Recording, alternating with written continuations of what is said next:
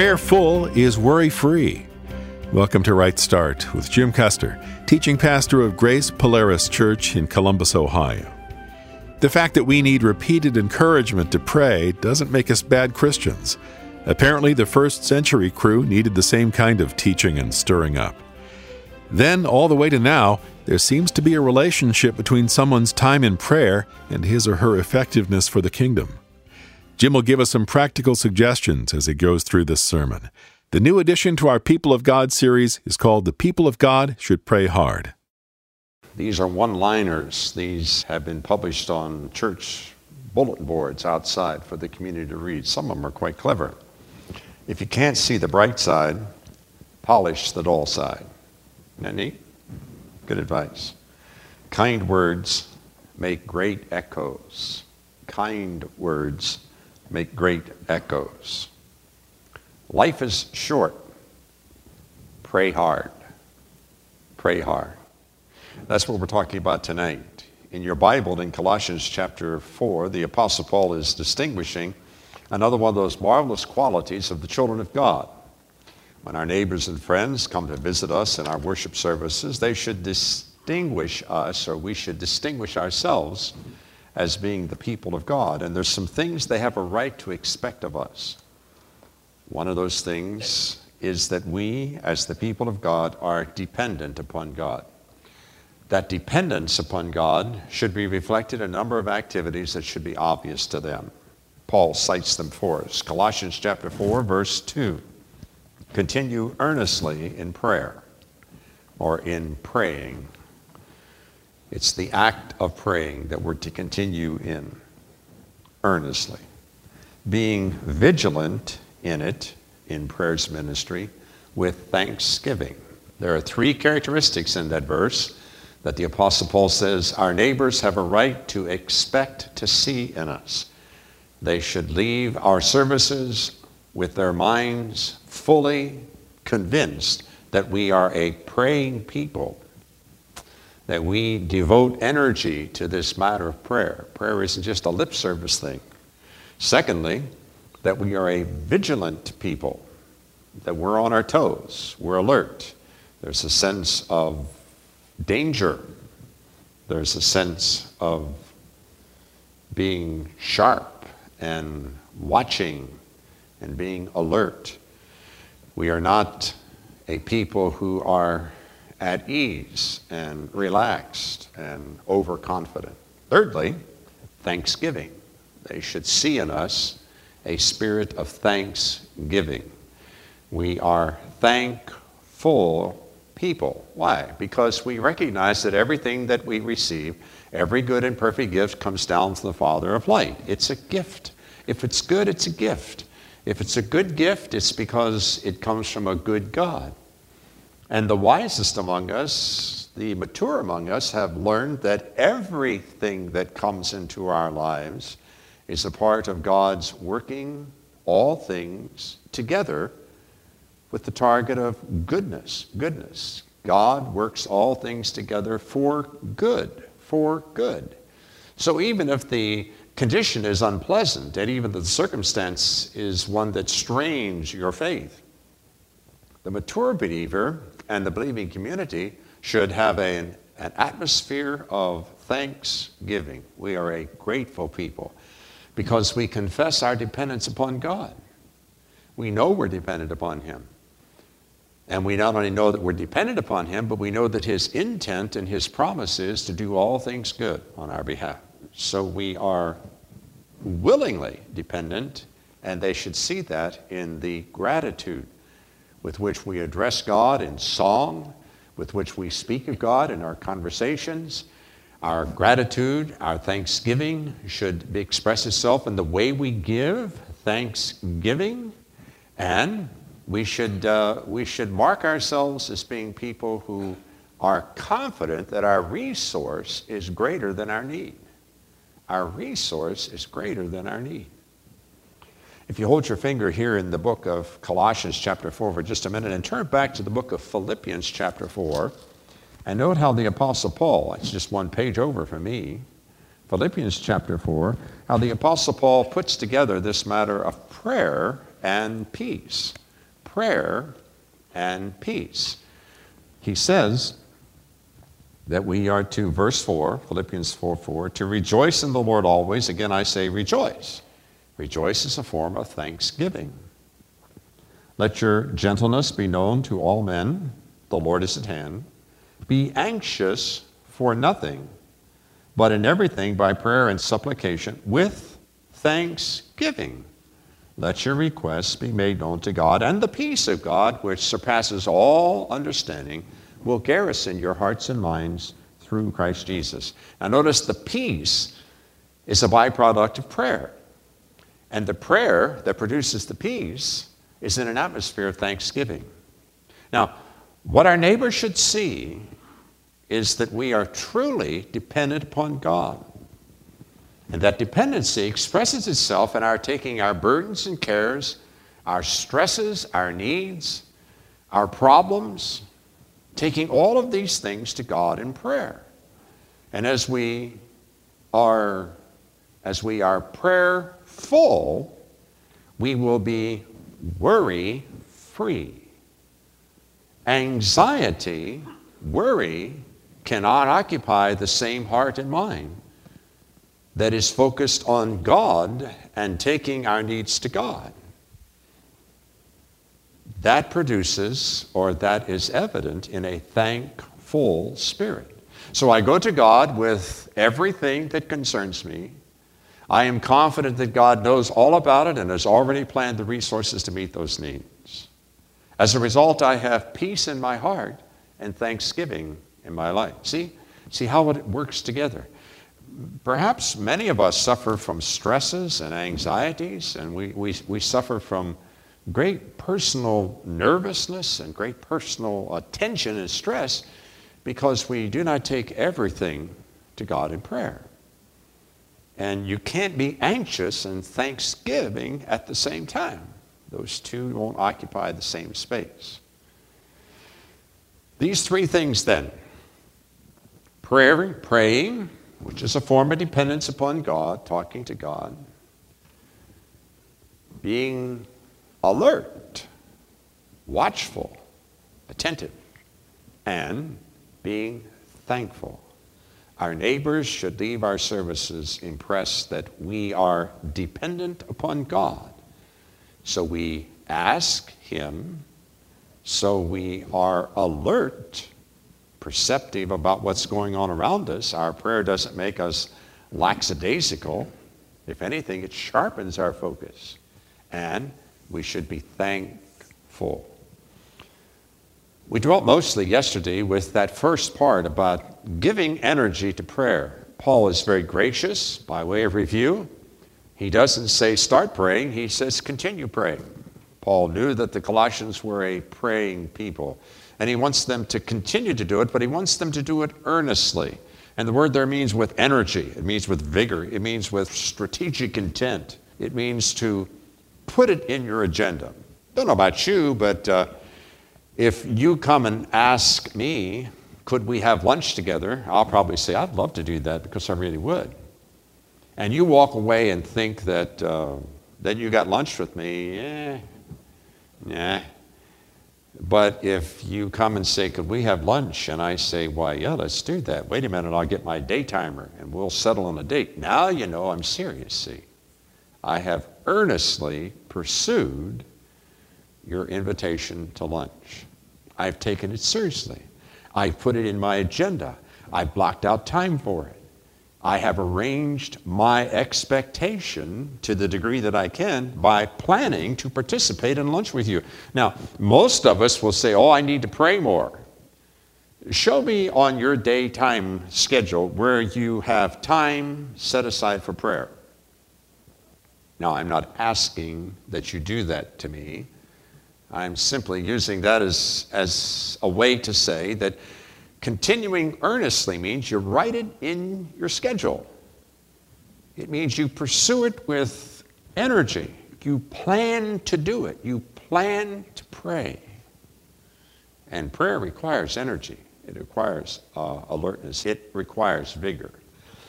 Many of us uh, will. Uh, leave our praying until we tumble into bed at night exhausted, overwhelmed, just wrung. We, we just wrung out. And then that last gasp, just before we slip off to the land of Nod, we will pray. And our prayer usually goes something like this Father, I thank you that today you. Some of us have learned that if you wake up in the middle of the night and you're wide awake and, and you want to go back to sleep, what's the smartest thing you can do? Pray. Yeah, start praying. Why? the devil. The, the devil put you back to sleep. That may be true. A part of it is a very, a very, it's the fulfillment of biblical promise that if we pray to God, what happens to our hearts? Peace enters our hearts. As we give to God our prayers, God fills our hearts with His peace. As we give to God those things that make us anxious, God gives us rest. And rest and peace will combine in a relaxed mind and heart, and you will very quickly slip back into sleep. So, in the very nature of praying, there's a connection between giving over my anxieties, my worries to God, and His Spirit ministering peace and assurance to my heart and bringing relaxation and comfort to my spirit. So you got to work at it. Some of the great, greatest saints of God never pray, never pray lying down, and they never pray kneeling. They pray standing or walking. Some years ago, I took a course on salesmanship. The guy that was teaching the course was a born again fellow, and uh, he was trying to teach us how to, how to get the sale. and one of the tidbits that I've never forgotten was never sit at your desk and talk on the telephone. This was his, his bit.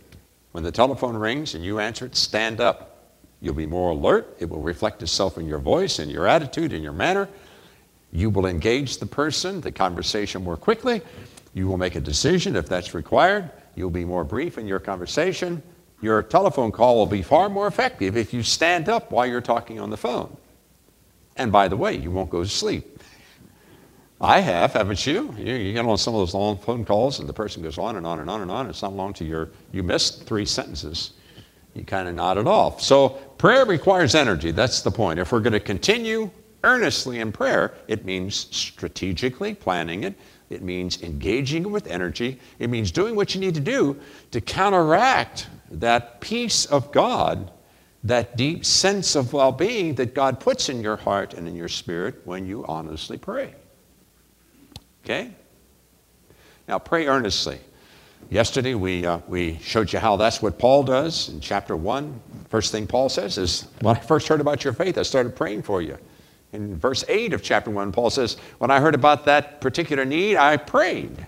See? So, so Paul himself was a prayer.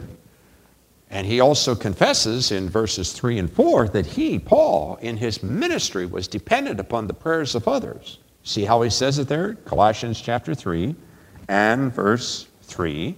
Meanwhile, he says praying.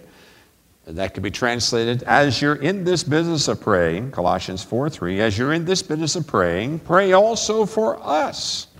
For us, Paul, Timothy, the apostles that God would open to us a door for the Word, to speak the mystery of Christ, for which I am in chains, that I may make it manifest as I ought to. Notice both the opportunity, the door of opening, is something God has to do, and that I may make it manifest. That is, in my presentation of the gospel, I am as dependent upon God as I am that God will create the opportunity in the first place. See that? Can you see that? So, this is Paul saying that prayer is powerful, that he not only did it, but he was dependent upon it. Then we noted too in, in chapter 4, by way of review, chapter 4 in verse 12, that Epaphras, who was the founding pastor, the evangelist pastor of this church in Colossae, he, according to Paul, verse 12, he always laboring fervently for you in prayers always laboring fervently for you in prayers. It reminded today, as I was thinking about this opportunity to share tonight, that in Acts chapter 6, we learned that the apostles directed the congregation to elect seven, I call them proto elders. Some want to call them deacons. I think they're far Their, their role is, and significance is far more than what we tend to think of when we use the word deacons. They had a very elevated, very responsible position in that early church. Just tremendously significant. But, but the passage goes on to say that the apostles were going to not be distracted by this ministry that these seven were responsible for the widows and their daily care. The apostles were not going to be sidetracked managing that ministry so that the apostles could give themselves daily to the ministry of the word and prayer. And prayer.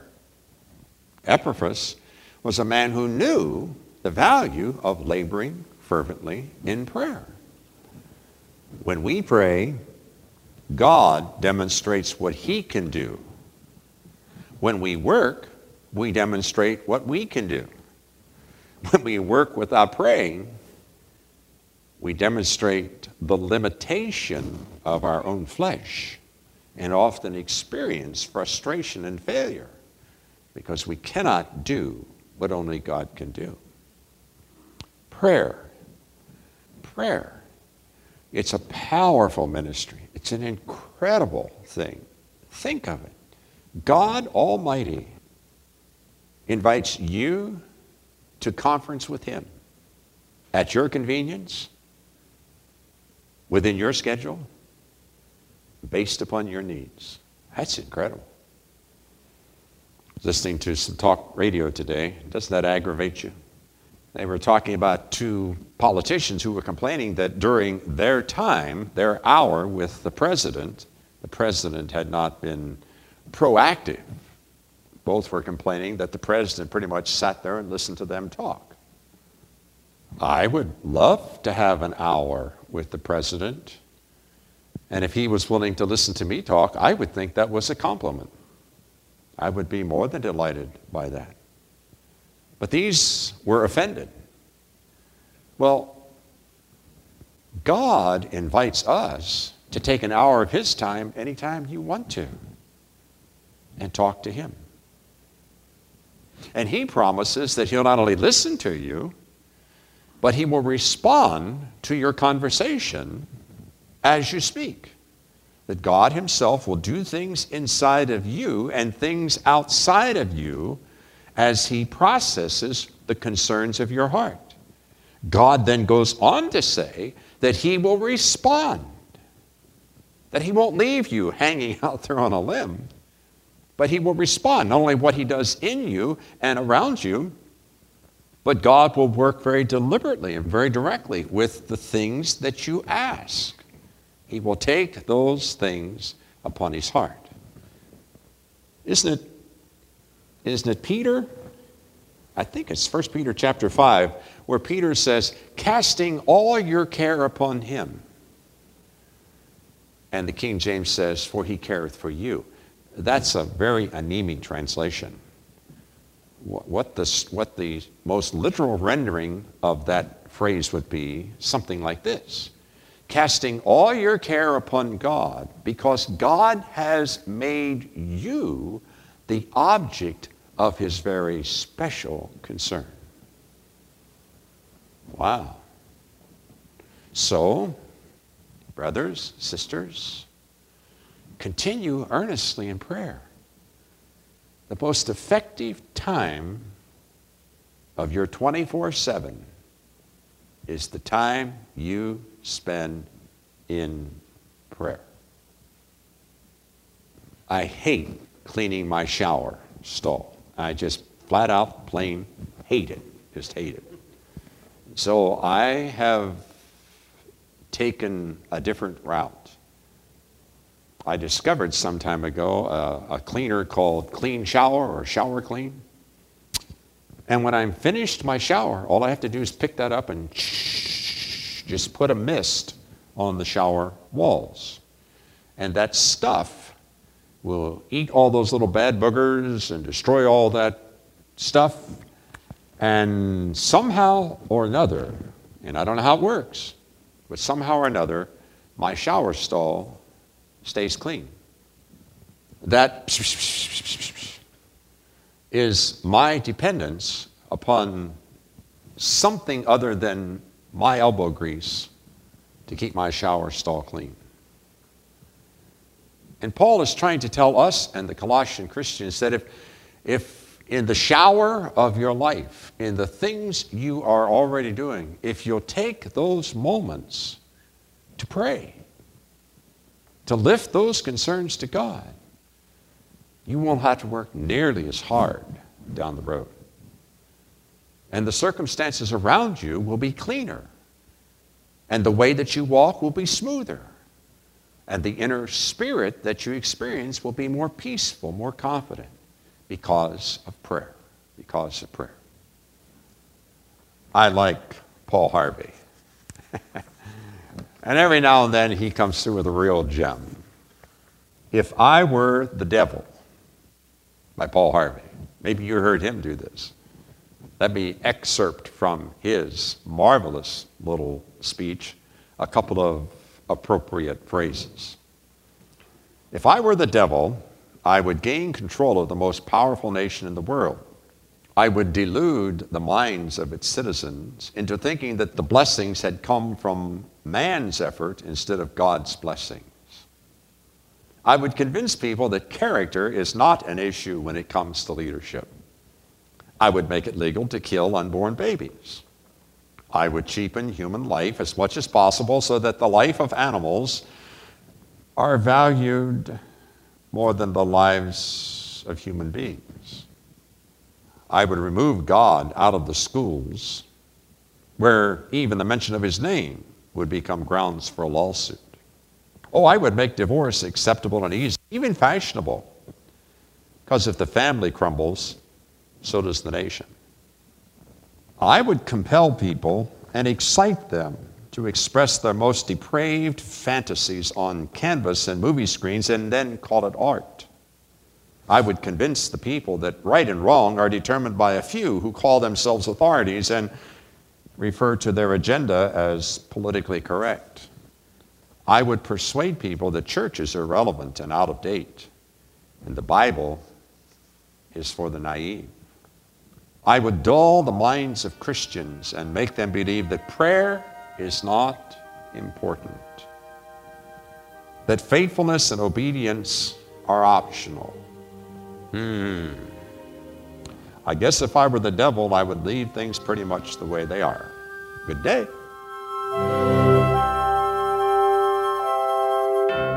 In the roughly two decades since this sermon was preached, a lot of people have become familiar with that Paul Harvey piece, If I Were the Devil.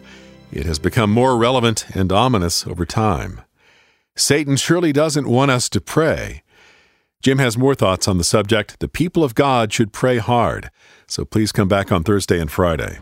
The CD of the complete message is available for your gift of $7 or more.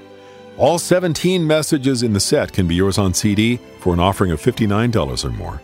I'll tell you where you can order those in just a second. But on the topic of prayer, we're thankful to have people praying for Right Start and also for those who give to support the ministry. We're grateful too for all those who listen. God may call some of you to a deeper involvement in the future. We need all of you, so thank you. Here's some good ways to reach us. Our mailing address is Right Start, P.O. Box 437. Worthington, Ohio 43085 USA. Find us on the website, rightstartradio.org. You can donate there, it's easy as well as secure. And on the site, we give you access to years of ministry content from Pastor Jim. You can play Right Start programs there or play or download Jim's sermons without the broadcast breaks. And you can bring the podcast to you automatically by subscribing on iTunes. Just go to that website, rightstartradio.org. Right Start Radio org.